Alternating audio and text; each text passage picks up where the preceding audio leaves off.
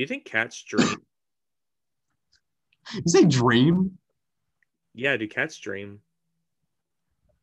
I mean, I, I hope so.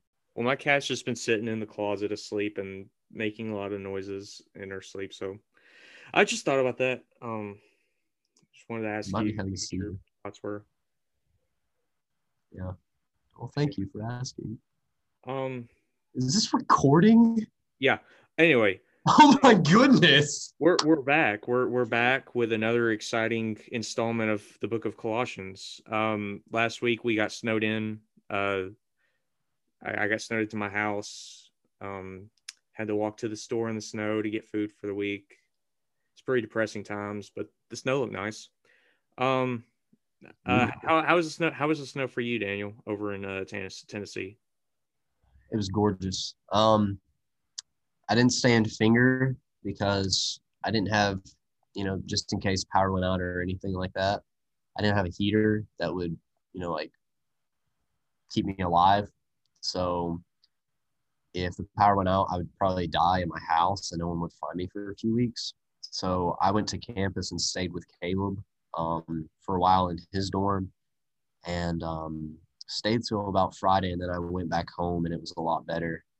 Um, but I mean, it looked extremely beautiful on campus um, at Freed Hardeman and got to have fun with all my friends. And Monday we got out of class, but the rest of the time we were on Zooms. So still got to be educated.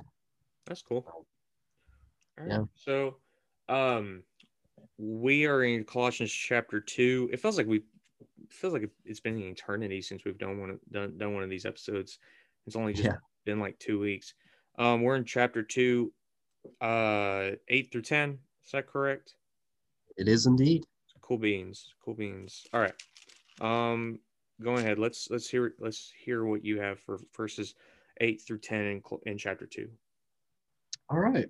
Well, you know, it, it has been a while um, since we talked about the book of Colossians, and you know, it might feel like an eternity, mostly because I mean, we're talking about words that will help fulfill our lives for eternity, and so this this part of the book is just so beautiful. Um, I mean, not only does he refute the errors of those at Colossae, but he's also showing us one of the most beautiful truths found in this book, and that is that Christ is the one that completes us. And I hope that I can adequate, adequately expose and express the all sufficiency of Christ uh, that Paul intended to do in his message to those at Colossae. Uh, but he talks about, you know, the emptiness of philosophy, and then he talks about um, the fullness of Christ and his deity. But then he talks about how Jesus is the one that fulfills us as our authority, and He is the only one um, that is able to accomplish this. And so,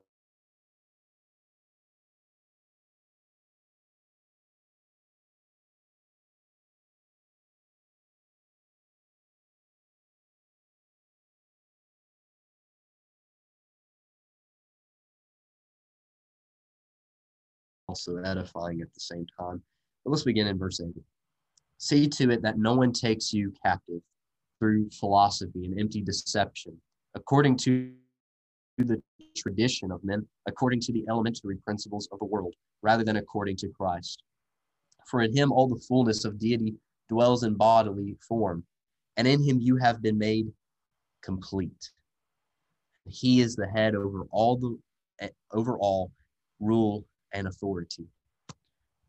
So he says in verse 8, emptiness, uh, the emptiness of philosophy, beware of these false teachers, because they will attempt to deceive you. They will attempt to steal the wisdom of God that you have received. You received the truth through Christ.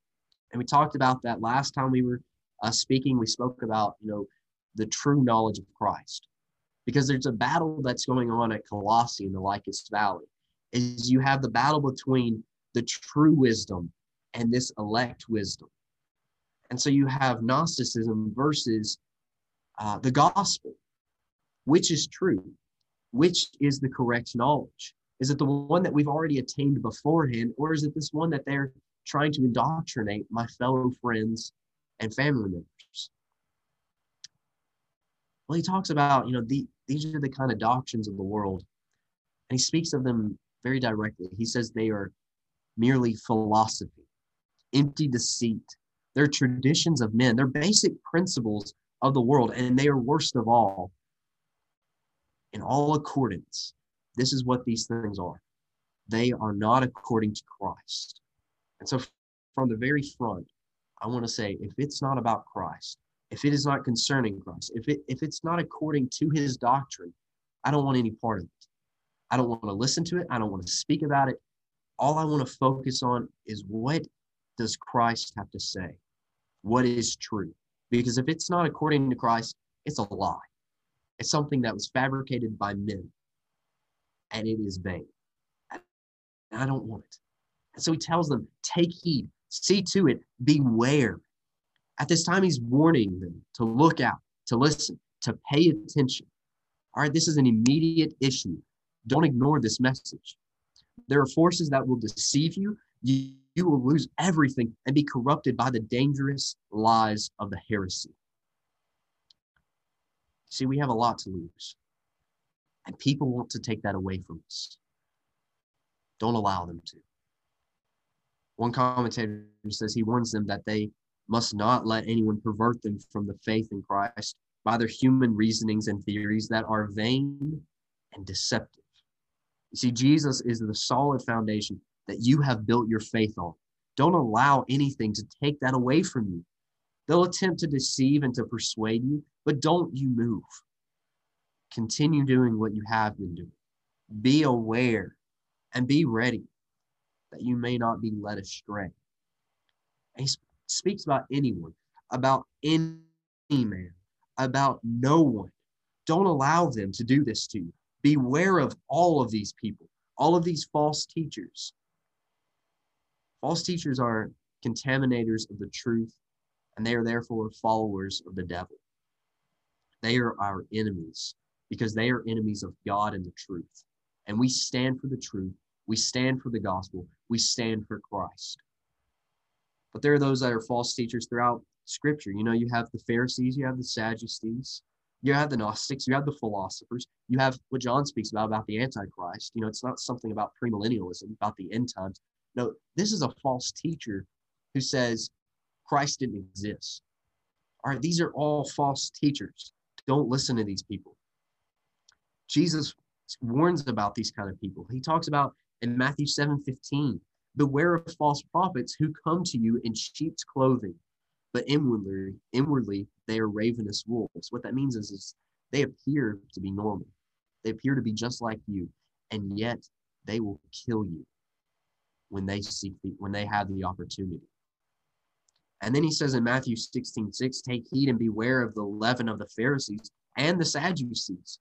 In Romans 16, 17, Paul's urging uh, the Romans, now I urge you, brethren, note those who cause divisions and offenses contrary to the doctrine which you learned and avoid them.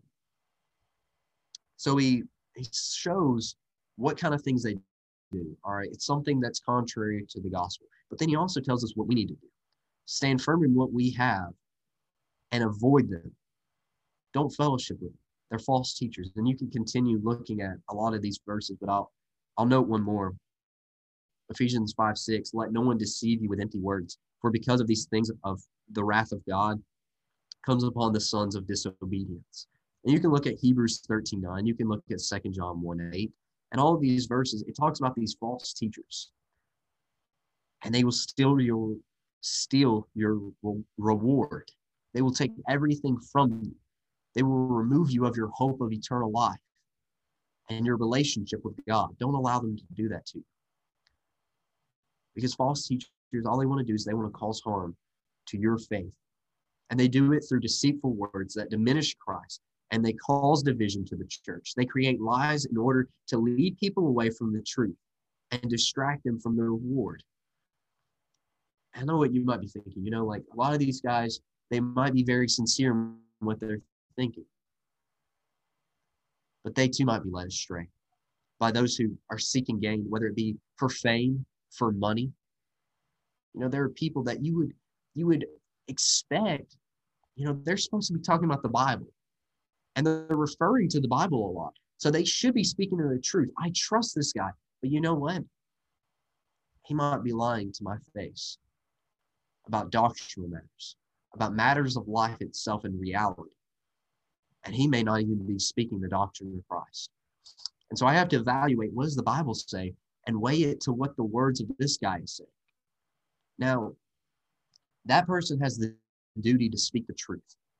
I have that same duty to speak the truth. That's why I've spent a lot of time studying the books of the Bible so I can accurately speak about both the Old and the New Testament because this is a very important role. When I'm talking about the Bible, I want to talk about it in its correct context, that I can accurately speak its truth.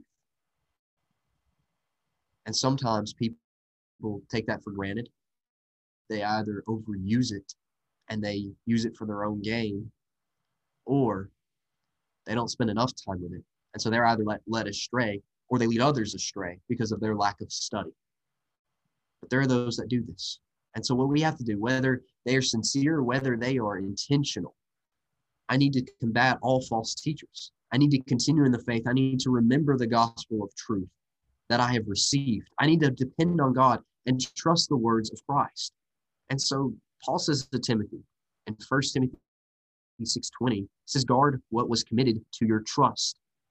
And he tells him exactly what he needs to do in 2 Timothy 4:2. He says, here's the whole matter of the entire thing that you have to do to speak the truth. Preach the word and nothing but the word. Because when you're speaking about the Bible, you won't lead people astray. You'll show them exactly what God has intended for them to hear, to take heed of, to accept that it may change and convert their lives. That's what you have to do is preach the word and nothing else. But these men, they weren't speaking the word. They were speaking lies. They were trying to spoil. They were trying to captivate. They were trying to cheat people with persuasive words. And they would deceive them. They would steal the valuable treasures that they had obtained and desired to preserve the knowledge of Christ. Today, false teachers, they attempt to steal that same treasure that we've obtained in Christ.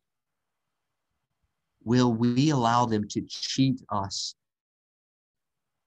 and freely hand them our valuables? Is our faith strong enough to hold on to and defend our treasures? If we are weak, we are without defense to combat the forces of heresies. Then we will be pillaged and plundered, left with nothing. This spoils every individual. It cheats us of completion. It ruins every soul and distracts us from genuine truth. And it leads us as mankind away from the eternal life into everlasting damnation. Focusing specifically on philosophy. And this word is used in, I believe, in every translation. To the Gnostics, this word was devoted to the pursuit of wisdom. Because philosophy is a love of wisdom. And I think we should all have a love for wisdom. We should all have a philosophy, and we all do have it. We should love wisdom. As Aristotle said, he said, all humans by nature, we desire to know. And so even the Greeks and the philosophers were people that had a noble cause of being lovers of wisdom. Now, sometimes they took it too far. Like Paul talks about in Corinthians, he has a context of where people would just kind of go and they would listen to really good speeches. But Paul's like, hey, I'm not trying to speak really fancy words and be an oracle leader. You know, don't just listen to me just to listen to a lecture and to gain knowledge. Let this convert you, allow it to convict your heart. And so that's the entire cause. But this is a wisdom that's not like what we study in school about, you know, maybe philosophy or maybe, maybe it's about science or math or whatever it might be. You know, that, that's not the kind of wisdom we're talking about. Those things might help us understand and maybe lead us to God with a pattern or whatever it might be. But this wisdom is spiritual. Wisdom is given by God and it's beneficial to all recipients. And so wisdom is good, when it is not weak. And this wisdom of Gnosticism, it is so weak. It has no foundation to which to stand upon. It falls apart and crumbles into ashes. And so we'll notice that a little later when we get um, towards the ending of this chapter after this study. But this philosophy was not a pearl of genuine wisdom, but it was a vain speculation. It was human philosophy and deductions of human reasoning. And they were empty words in comparison to the words of Christ that complete us. What was found within it was an absence of spiritual knowledge. And the foundation of this philosophy um, was built on fallacies and false ideologies. As Robert R. Taylor writes, he says, false teachers did not bring true philosophy or heavenly wisdom, they brought fatal philosophy. So the philosophy we are talking about, it's not something that's helpful and beneficial. And I affirm philosophy is very beneficial in a lot of ways. Um, I take a contemporary concerns class that kind of focuses more on, you know, not the logic aspects of philosophy. Um, the same teacher teaches on that, but it's more on the ethical side of it. You know, being able to evaluate our reality with these philosophical truths and how do I combat, you know, what's moral and what's immoral? Where do I stand? And so that's a lot of that. That's what a lot of that class is, and I have that class tomorrow. But um, it's really interesting. You know, I, I need stuff like that. I need philosophy to be able to evaluate why do I believe the way I believe? And philosophy has a lot of tools that help me be able to evaluate that.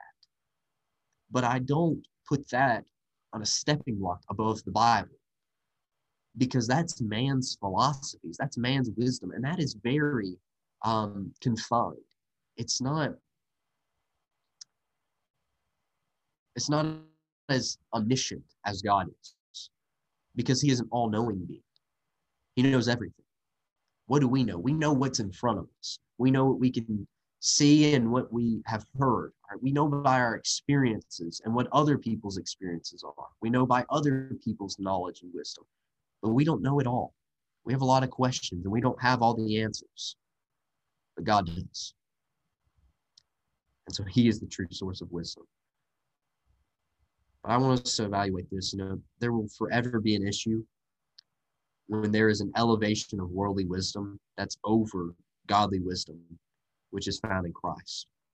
And that was the issue that happened in Colossae with all this Gnosticism. They relied on this inferior wisdom that was found in the world rather than the superior knowledge of the omniscient deity. And so their philosophy it was contrary to Christ and their philosophy, it was only based on human reasoning rather than the divine revelation. Um, man's wisdom it's limited, but God's is unlimited. I can truthfully affirm that because Paul affirms it on multiple occasions in Romans 1 21 through 22, and 1 Corinthians 1 19 through 20.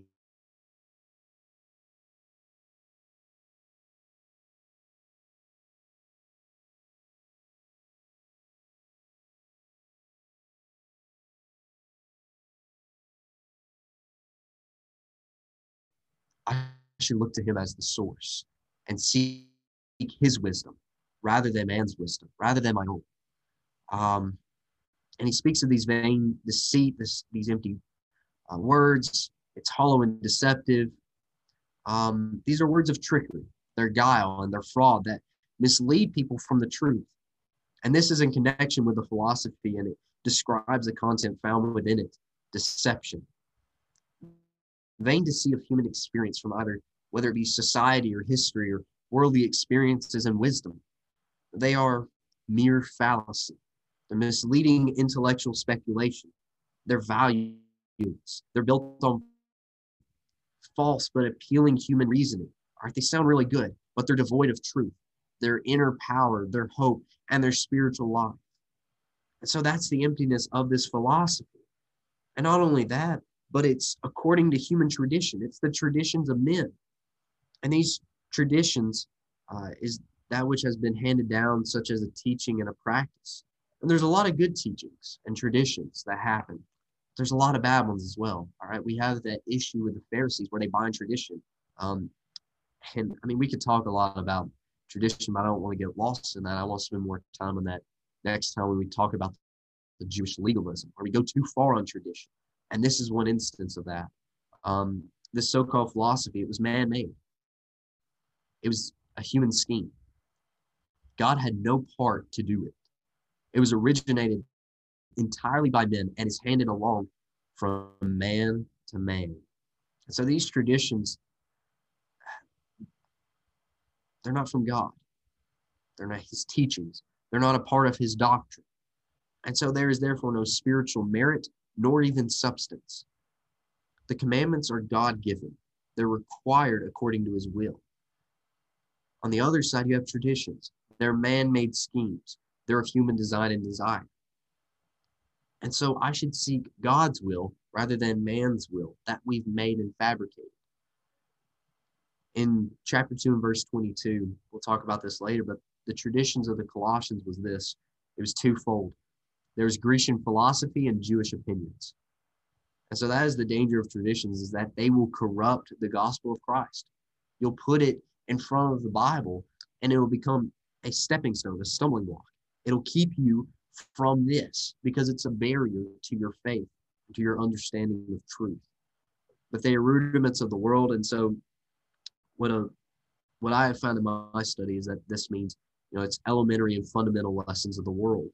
Um, they're an overwhelming concept of what is of the world. It's concerned with the ways and the things of the world, and it's concerned with all the material things of the earth and the doctrines of mankind. Um, and he speaks of the world. And so within that, we see a contrast between the physical and the spiritual. So it's not the things that are below, but it's the things that are above. It's not the physical things, but it's the spiritual things. And that's what he talks about in the next chapter. He's saying, seek the things above, because that's where Christ is. Don't go to where the things of the earth are, because Christ dwells in heaven. Seek those things because you're sojourners of the earth and your inheritance is in the dwelling place of God. But all of this, this worldly things, it's leaving Christianity for Gnosticism. It's leaving the superior learning that you've already obtained for this inferior information. It's moving from the highest academic level to an elementary level. So don't leave the greater knowledge for a lesser knowledge. That's what Paul's emphasizing in this verse. But he speaks of one of the most saddest things that can be commented on any teaching. It's not according to Christ. I would hope that my preaching would not be given such a description be misleading in any sort of way. Because my hope is that I would teach the truth. And so my goal is to help people to understand the Bible more and to help them in their lives to apply what the author intended. Because as that inspired writer gives his message, I want to relay the same message in the context and the confinements of Scripture. And furthermore, I want to talk about what God wants me to talk about because I have no right, I have no authority to speak out out of bounds or out of line in any sort of way ever when it comes to the Bible. All I want to talk about is what does God want for us to know? And that's all I have time for to do is to talk about what God wants us to talk about.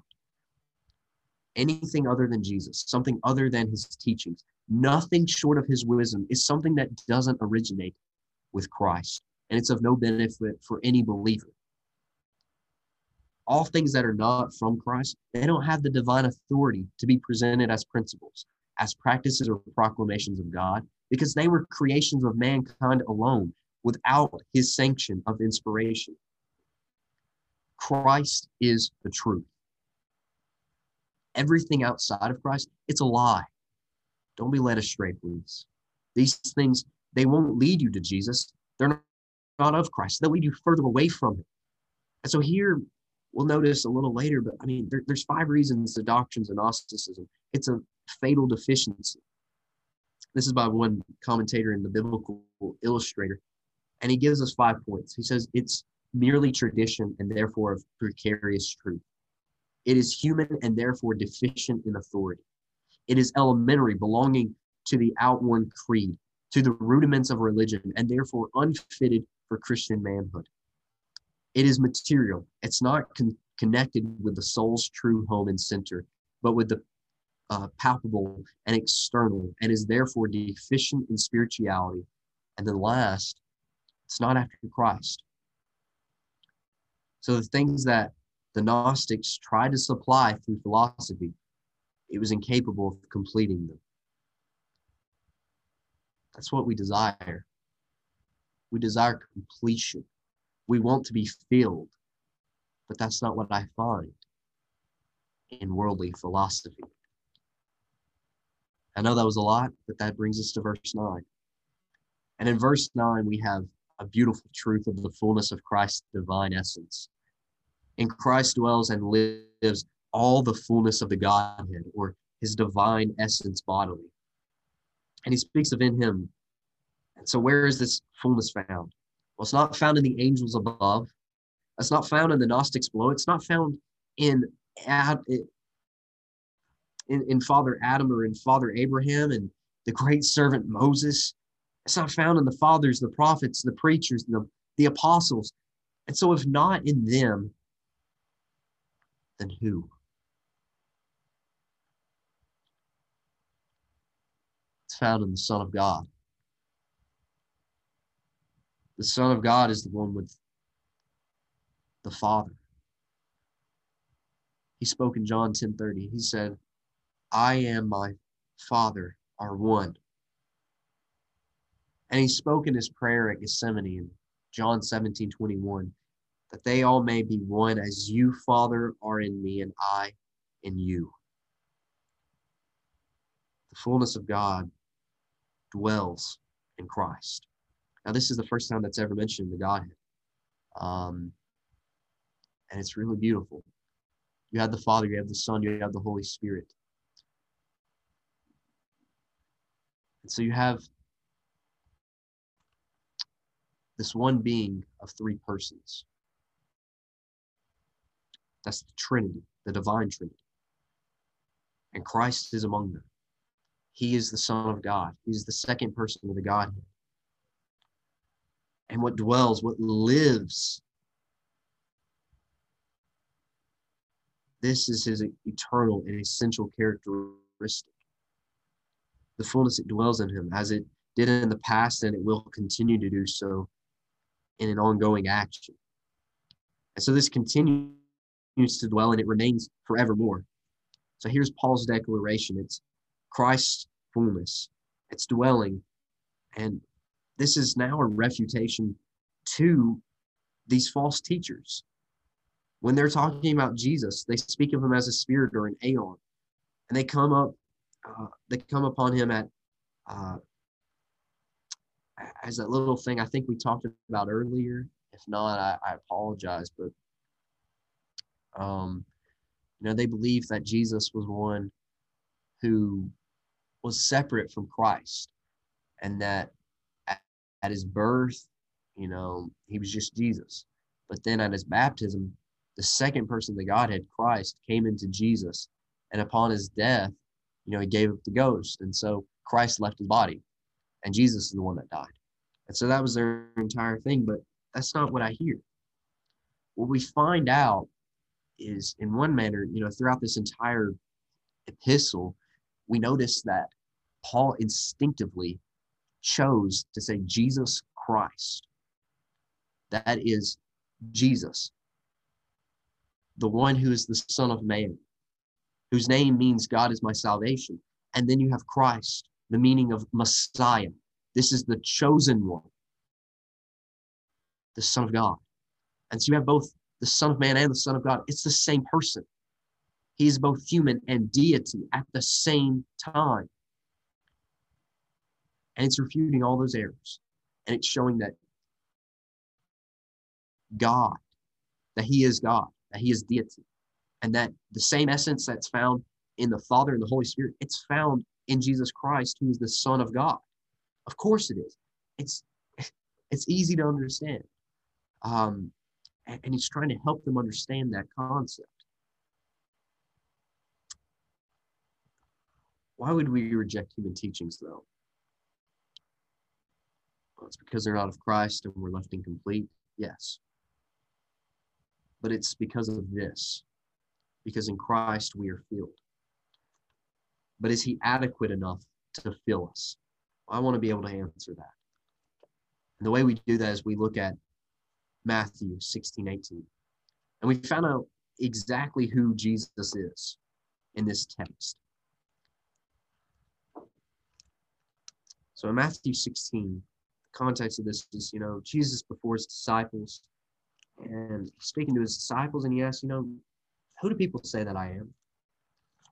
Who do they say that the Son of Man is?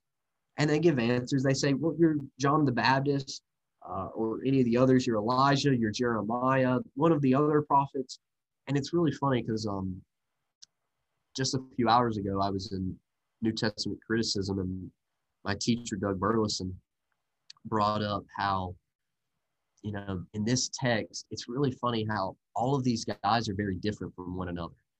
You know, you have Elijah, and I mean, he's just, he's known for a certain way. And John the Baptist, he's known for an even different way. Jeremiah is known for a completely opposite way. So all of these guys, they're very different and distinct from one another. And yet, that's what they're saying this person is. But then they make they have Peter who comes forward, and Jesus asks, you know, who do you guys say that I am? Peter says, Well, you're the Son of God. You are the Christ. You know what Jesus says? On this rock I will build my church, and the gates of Hades will not overpower it. But within this verse, we see that Jesus Christ is the Son of God. He is adequate. He is the only answer for completion because of who he is. He is, as we've already studied previously in verse in chapter 1, verse 14, he's our Redeemer. In verse 15, he's the image of God.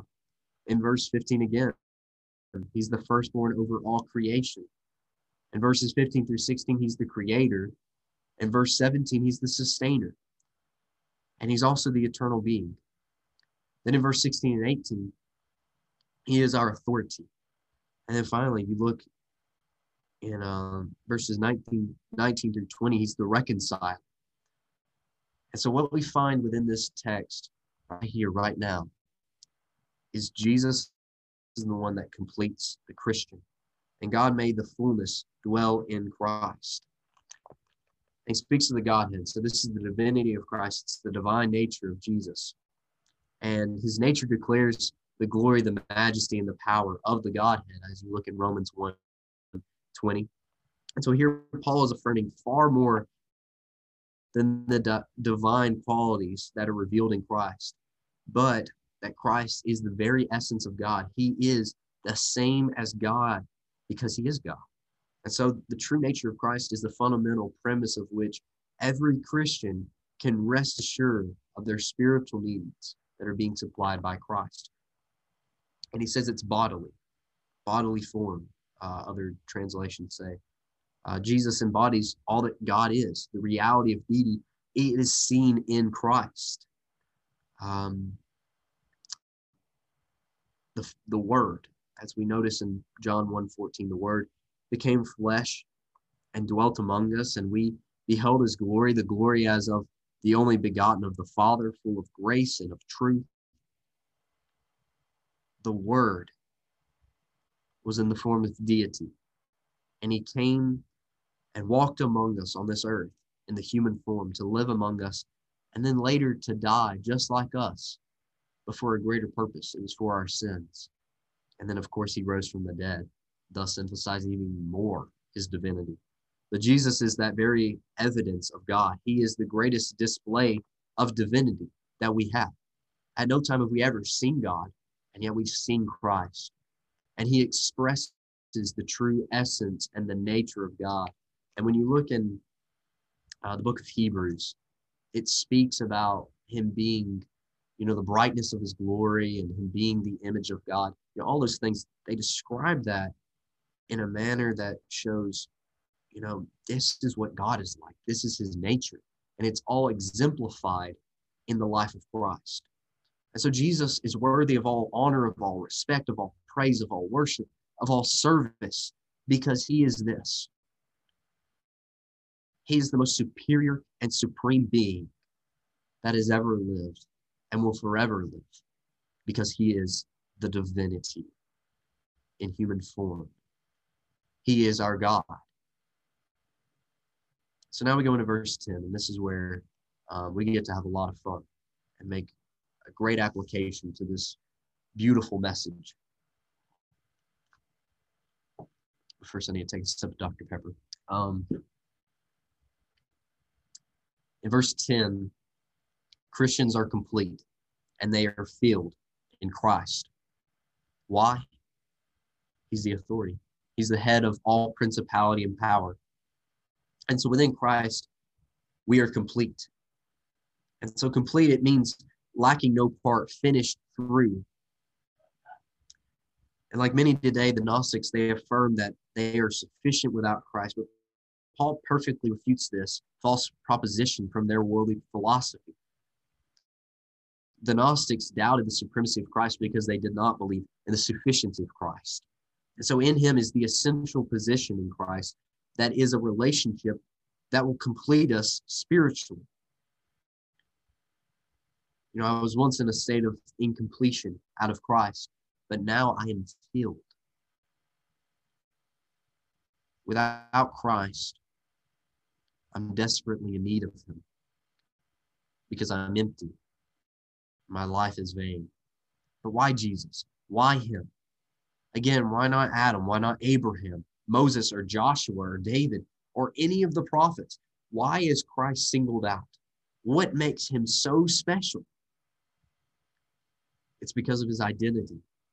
It's because of who he is. He's the Son of God. He is our Savior. He is the creator and the sustainer of the universe. And he is the only way. You know, John 14, 6 says it so beautifully. I am the way. I am the truth.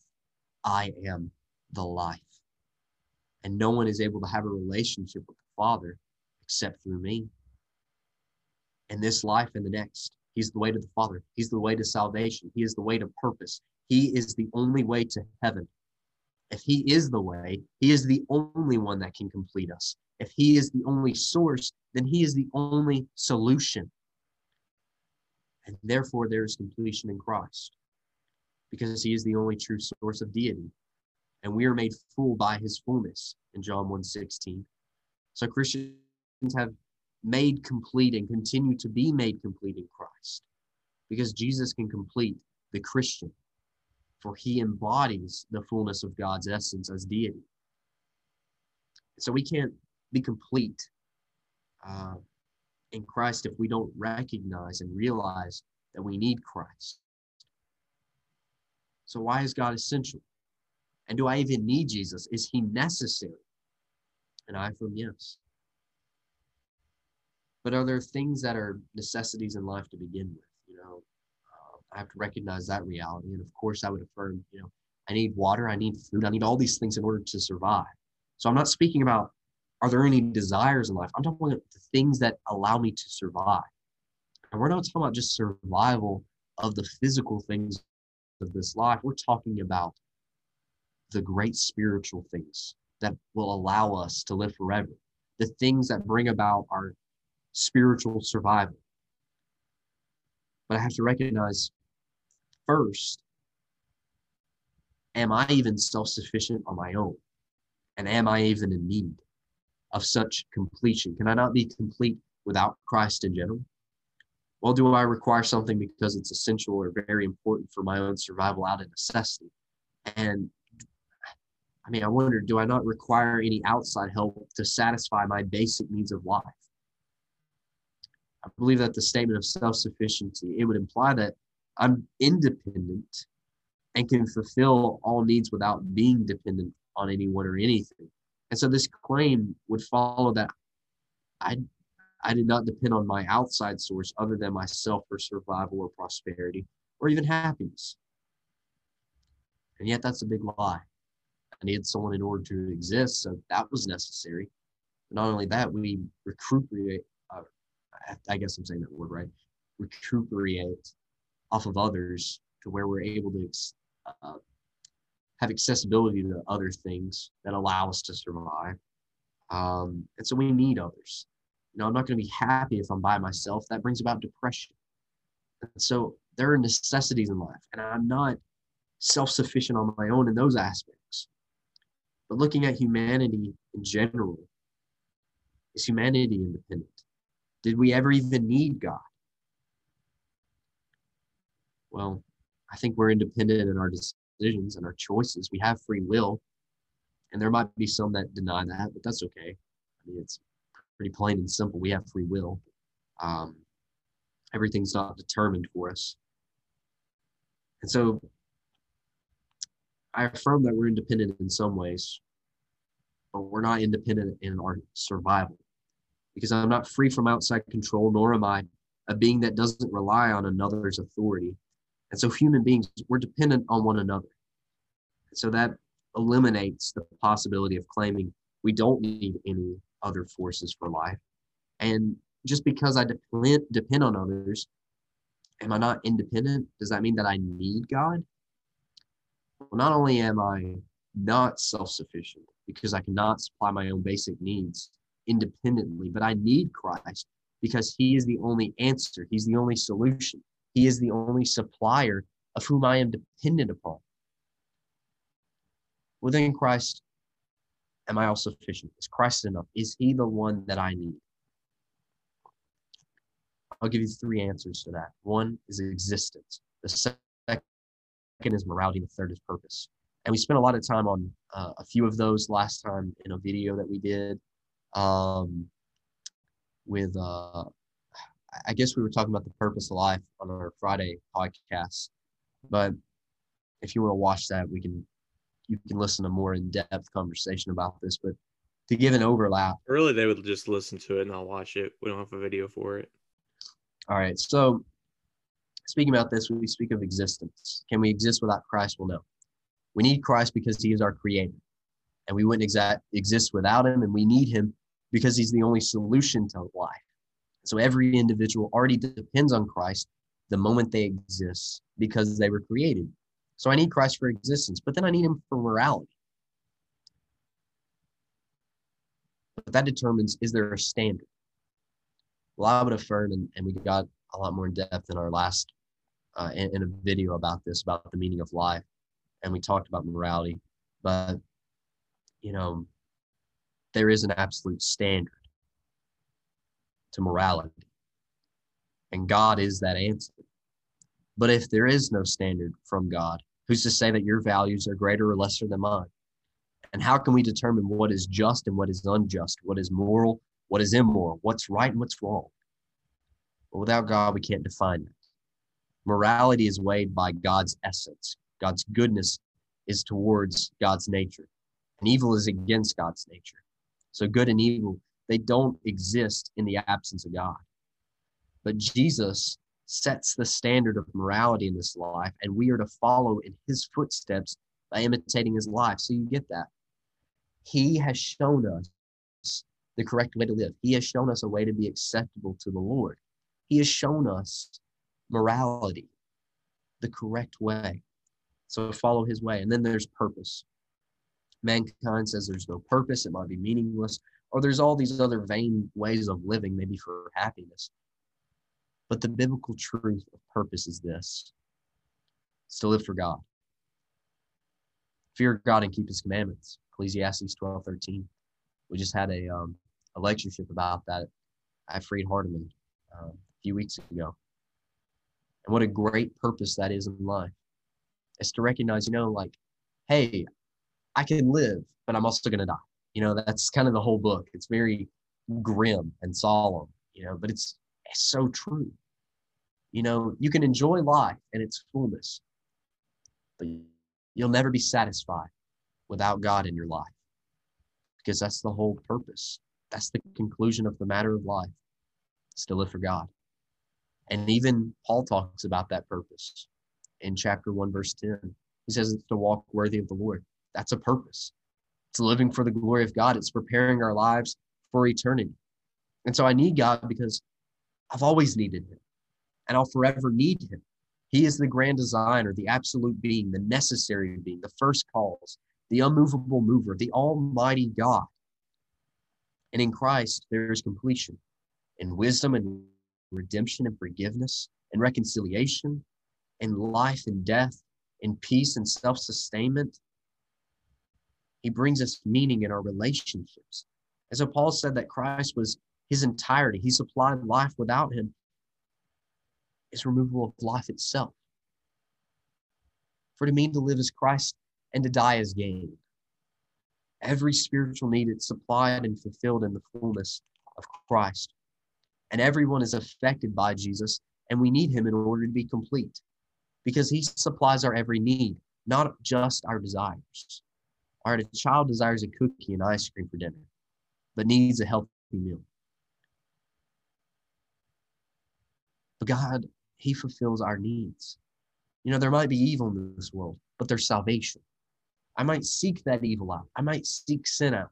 That might be my desires, but what I need are those spiritual gems. What I need is a relationship with God. Am I complete in Christ? It's a hard question to answer. Jesus shows us what a life of completion looks like. He speaks in Matthew chapter 5 on the Sermon on the Mount, and you read about the blessed uh, or the Beatitudes, that is. And you hear that word blessed over and over and over again and you see the description. It's kind of like, you know, um, what we have in America as our, um, I guess, our Declaration of Independence, or maybe our, um, you know, our laws and statutes in this land. You know, it's kind of like that, the amendments, where this is what America looks like. This is the description of the citizens who live here. And that's kind of what Jesus is talking about in Matthew 5. This is what a citizen of the kingdom of God looks like. And he says there are people who are poor in spirit in verse 3. And then he says there are people who mourn and are going to be comforted. They're people who are gentle and inherit the earth. They are people who hunger and thirst for, for uh, righteousness and they're satisfied. They are merciful and they receive mercy. They're pure in heart and they see God. They are peacemakers and they are called sons of God, and they might be persecuted for righteousness' sake. But theirs is the kingdom of God. Theirs is the kingdom of heaven. So they have a reward in heaven that's awaiting them. That's completion in Christ. That's what it looks like. And then he speaks about the purpose of life and saying in verses 14 through 16, You're the salt of the earth, you're the light of the world. Let your light so shine before men. Don't allow them to darken it. Don't allow it to be hidden away, but allow it to be like a city set on a hill. It can't be hidden, it's for all to be seen. You are an impact and an influence to this world, and you can change it for the betterment. That's your purpose. That brings about completion. Not only that, as we already talked about, Christ is the way, the truth, and the life. And he is the true foundation that every Christian and faith, uh, every Christian Christian's faith is built upon, as you can read in 1 Corinthians 3.11. Um, there's so much that I could talk about, but, you know, completion in Christ is, it's beautiful. His life completes us because we have an example. His cross completes us because we have salvation his resurrection, it completes us because he lives and we have a hope. How is he more than enough to complete us, though? Christ addresses our past sins in chapter 1, verses 21 through 22. He forgives them. He secures our future standing, verse 22. And he encourages our present situation, verse 23. But how can Christ complete every individual in every circumstance, whether easy or whether difficult? Well, when troubles arise, when you're facing trials, when you're trying your best to carry on and fall short, when there's this hole that's in your soul that cries out to be filled, what will you do? How can we be cured and made complete? It's because Christ is the answer. But how? How is he the one that does this? How can I apply this to my specific situations? And so I spoke to a friend about this, trying to figure that out. I loved his answer. He said, It's not your circumstances, but it's your focus. You see, Solomon, he had everything he could ever desire and focused on the things of the world, and he neglected the most important thing in life. He needed God. Job had, Job had, I said Job, Job had everything he could ever desire and focused on the most important things in life, even when he lost all of the things of the world. Which are you going to be? Solomon or Job? Now I get it. That's the Old Testament. What about the New Testament? The rich young ruler. He had everything going for him. He was rich, he was young, and he was a ruler. He had everything he could ever desire, but his heart, his motives, they were incomplete. They were incorrect. And when he discovered what he needed, he didn't follow. And he was lacking Christ. But then you have the centurion. What a great guy that was. He had everything he could ever desire, and he devoted his life to Christ once he discovered what he needed. If we are completing Christ, we're empty without him. How are we incomplete out of Christ? Philosophy doesn't have all the answers. Philosophy lacks any substance of truth. Philosophy is inferior and insufficient. Philosophy, it's not complete. It doesn't supply purpose, and it will not save. But Paul talks about what it's like to not be in Christ. He says in Ephesians 2 11 through 13, he says, You were without Christ, you were aliens, you have no hope, and without God in the world, you're afar off. You're not even near the blood of Christ where there's redemption, where there's a family, where there is hope, and you need Christ. And thankfully, in that same chapter, he shows us a life in Christ, and it's the greatest life you could ever live. And that's the life that I want a life that is complete. I was once alienated, I was an enemy of God because of my wicked works. But Colossians 1:21, I'm reconciled. I'm brought closer to him. Life is empty, it's meaningless, it's hopeless without Christ. The alienated life, it's incomplete without Christ. But within Christ, he is the one that fills your life.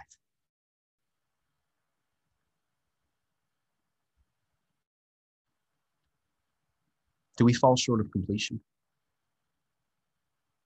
Do we ever feel incomplete because we know we've not been living our lives where Christ is first, where He's the most important being in my life? He's my priority.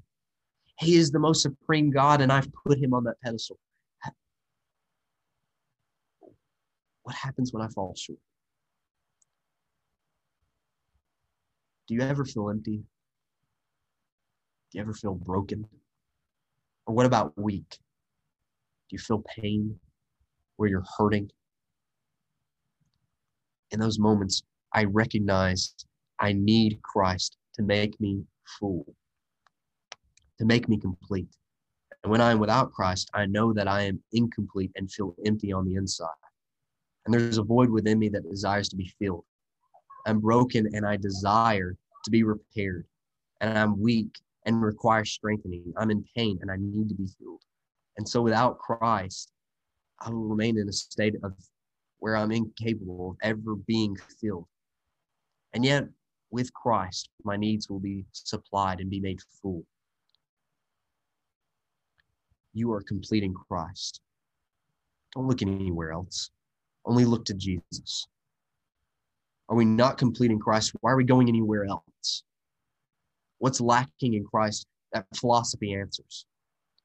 When Christ is not supreme in our lives, Christ remains buried in the tomb and dead to us. To know to acknowledge that Christ is all that we need and all that we desire, that He will be alive in our lives. To be complete in Christ is to say, all I need is Jesus. All I need is Christ. And I have to recognize He is the authority. So that's bringing us towards the ending of this. He is the great authority. They diminished the identity and the position of Jesus Christ at that time as the creator, as the sustainer, as the ruler of the universe and the deity. But yet, Paul is affirming here he has all control, he has all supremacy as the head above all means of authority throughout all the universe, whether it be principalities, whether it be the uh, those of the earth, whether it be powers of heaven. Jesus rules and he reigns as the king.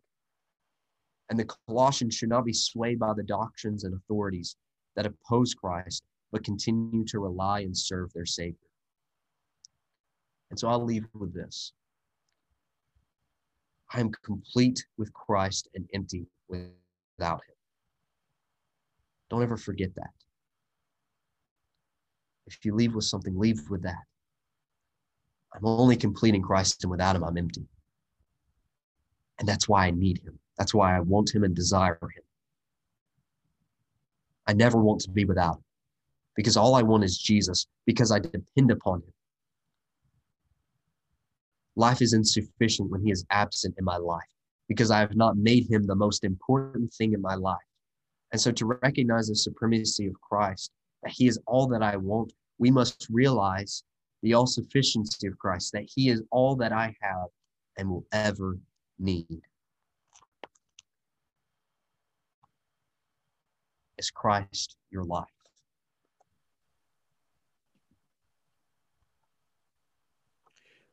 First, what translation do you use? Um, pretty much every translation I can get my hands on. Um, okay. Well, there was a you you, you the I liked the uh translation you used for John 14, 6. Uh, I am the way, the truth, and the life no man is going to have a relationship with the Father except through okay, that me. Was, that was Daniel. That was uh, more of me. oh, yeah. that was you. Oh, I thought that was a no. translation you were reading. I was like, that's actually really good. I like that translation. That's a, I mean, that's pretty good. I mean, I, I, I like that. I mean, we can't have a relationship with with the Father except through Jesus Christ. And uh, I, I know in my past, I've heard people, you know, when when talking about Christianity and and their personal relationship with God, well, their personal relationship with God that they were describing is, is apart from Christ and apart from His Word, and uh, so yeah, but never mind. Okay, so that wasn't actually a translation. No, okay, that was a that was that was a div. Okay, all right. Well, um, International. I I uh I love verse nine. And I, after actually after hearing you talk about this, I, I have a greater appreciation for uh, verse nine and ten combined. And you are complete in Him. Um, I just think about some people in, in the past who, who, may have, you know, gone, who, who may have had had depression, um, who who may have gotten so depressed and they that they took their life because they felt there was a hole in their in their life that there was a hole in their life their life was incomplete and they didn't know what they could possibly do with their life they, they didn't have anything to live for and i just think well it's obvious what they needed they needed jesus they they needed jesus to fill that hole in their life um and as you know verse 10 says you're you're complete in jesus um yeah I, I, love those two verses, and I think you paired it very well uh, with verse eight as well, because some of these people were trying to fill uh, their these holes in their lives, or or trying trying trying to uh, uh, substitute Christ with these other things like philosophy and and uh, the traditions of men and all these other things. They're trying to fill that in their lives rather than having Christ in their lives. I think you did very well in pairing that all together. Uh, awesome. Th- thank you. I appreciate it. Um, we will not have an episode up this Friday. Uh, Daniel is going to be gone and busy and all that. And so we're not going to be having an episode this Friday, but we'll be back on Monday with another um, continuation of our study in Colossians. Um, if you haven't already, go over to our Facebook page and and uh, leave a like and yeah, that'd be cool. Um, you know, rate us if you can. Uh, yeah. All right, that's all I got to say, Daniel. Oh, your mic is. Oh, okay, your mic's out. Never mind. I'm not going to talk to you. All right. Uh, we'll see y'all next time.